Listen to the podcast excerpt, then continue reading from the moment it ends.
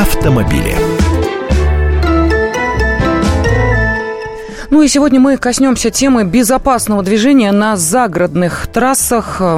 Э, я Елена Фонина в студии, и э, сегодня мы более подробно остановимся на э, том ДТП, которое произошло на 21-м километре Сыропятского тракта. Это недалеко от Омска.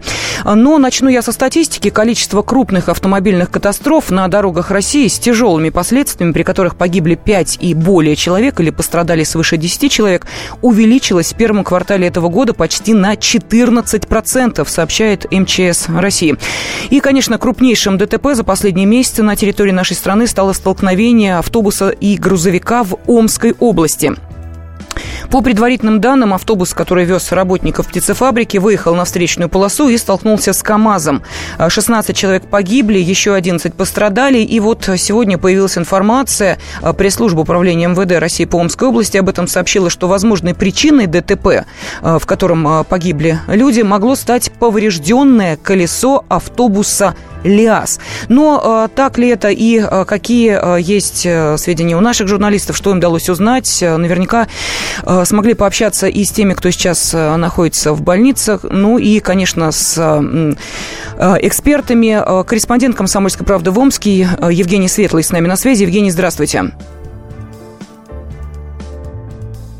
мы сейчас а, слушаем а, информацию о ДТП и о том, какие возможные причины этого ДТП были. Давайте послушаем Евгения автобус столкнулся с КАМАЗом. То, что кузов грузовика был загружен кирпичом, усугубило последствия аварии. Один из пострадавших рассказал э, в больнице такую версию. Он хорошо помнит, что левое колесо автобуса лопнуло и машину повело в сторону. Сейчас полиция проверяет, но пока непонятно, произошло ли это до столкновения с КАМАЗом или уже во время ДТП. Водитель на автобусе весь день работал в тот день на жаре, а потом потом отправился э, развозить рабочих по домам. Э, сейчас следователи и полицейские выясняют, почему же все произошло. Основных версий три. Либо водитель автобуса не справился с управлением, либо ему стало плохо от жары, либо у автобуса случилась какая-то техническая неисправность. Последнюю версию свергли, потому что экспертиза показала, что автобус был технически исправен.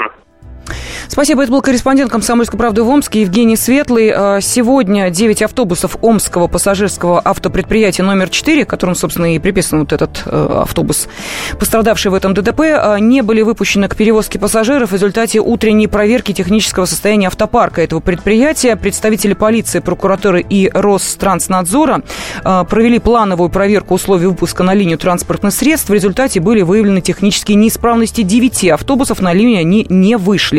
К административной ответственности привлечены должностные лица предприятий и водители данных автобусов, сообщили а, представители а, ОМВД по Омску. А, ну а сейчас на связи с нашей студией автоэксперт Алексей Хресин. Алексей, здравствуйте. Добрый день. Добрый день. Ну, давайте начнем сначала вот с этой трагедии. 16 э, человек погибли, 11 пострадали. Сейчас вот устанавливается, почему это произошло. Но вы знаете, какая-то вот э, Э, неприятное вот ощущение, что повторяется трагедия 2013 года. Если вы помните, 13 э, июля 2013 года столкновение КАМАЗа с, авто, э, с автобусом в Новой Москве. Тогда 18 человек погибли, и водитель КАМАЗа Грачи Рутюнян получил 6 лет и 9 месяцев лишения свободы. Ну, вот сейчас мы видим опять груженный КАМАЗ, но там был гравий, здесь кирпич, опять автобус, и вот э, ДТП с огромным количеством человеческих жертв. Можно этого избежать или нельзя? Вот что здесь э, явилось, как вы считаете, э, или с течением обстоятельств, или действительно не досмотрели? Где эти нюансы? Ну, если в 2013 году речь шла о грубейшем нарушении правил дорожного движения, там был перекресток, то здесь столкновение произошло на ровном прямом участке дороги. Поэтому речь, э, скорее всего, идет о каких-то действительно либо человеческом факторе со стороны водителя, либо руководства этого автокомбината, который выпустил автобус на линию. Возможно, там действительно были какие-то проблемы с колесами, либо, она, либо они были изношены, либо какие-нибудь восстановленные. Ну и в конце концов на наших просто сельских второстепенных дорогах, там много э, валяется каких-то деталей от тракторов, прочих железяк, оно действительно могло повредиться просто на дороге. Если ну, речь идет действительно о, так сказать, лопнувшем колесе. Но ведь э, сейчас мы говорим о состоянии э, дорог сельских, и такое ощущение, что этими дорогами никто не занимается, просто ни денег, ни желания нет. Однако люди по этим дорогам ездят. В данной ситуации что получается? Эти трагические истории могут множиться? Да, подобная ситуация может повториться в любой момент, в любой точке нашей страны. И тут, к сожалению, от этого никто не застрахован.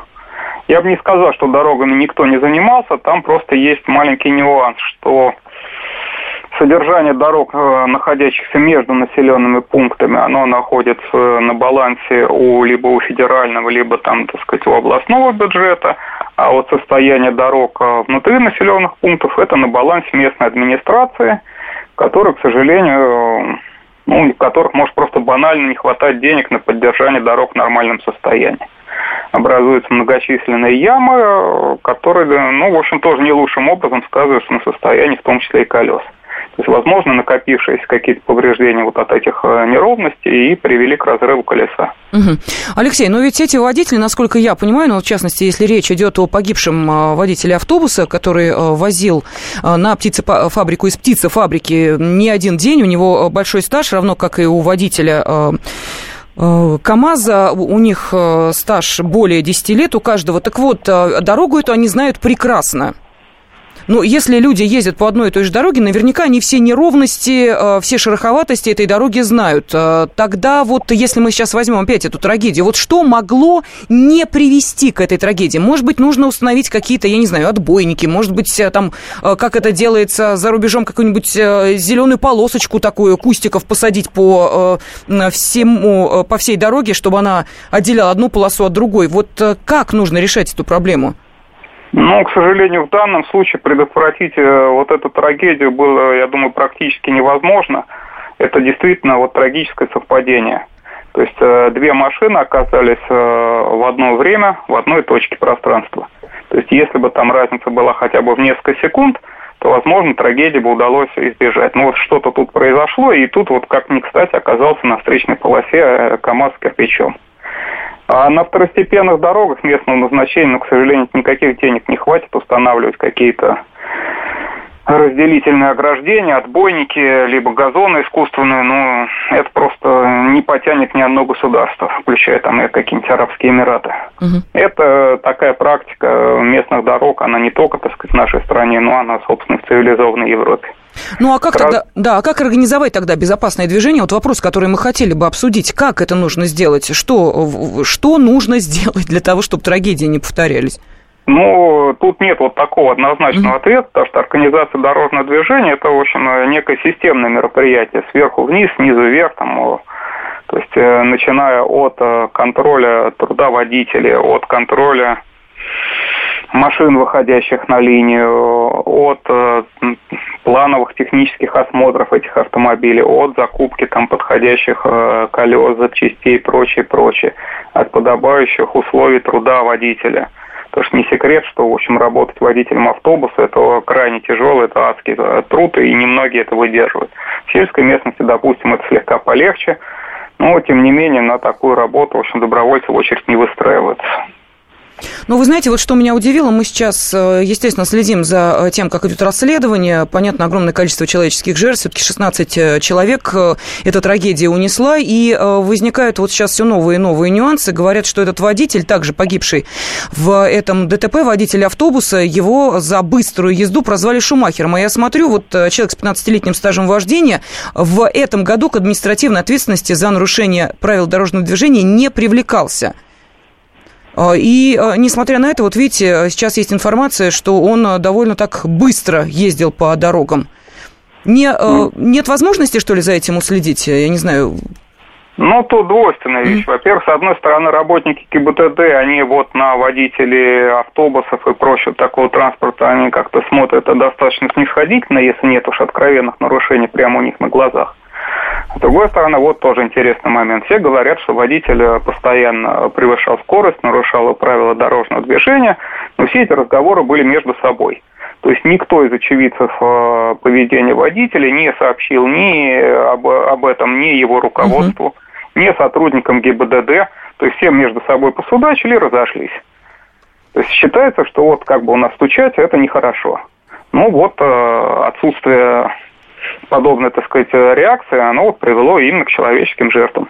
Сообщили бы раньше, так сказать, водители бы пересадили с автобуса на какую-нибудь там поливалку, возможно, было бы легче, возможно, вообще бы слесарем там на яму поставили. Ну, э, все считают, что стучать нехорошо, замечательно. Вот как бы, пожалуйста. То есть вот эти 16 жертв, это вот в том числе на совести тех людей, которые видели, знали, но ничего не стали делать. Спасибо. Автоэксперт Алексей Хресин был на связи с нашей студией. И э, сегодня, 25 июня, день траура в Омской области. Автомобили. На радио «Комсомольская правда».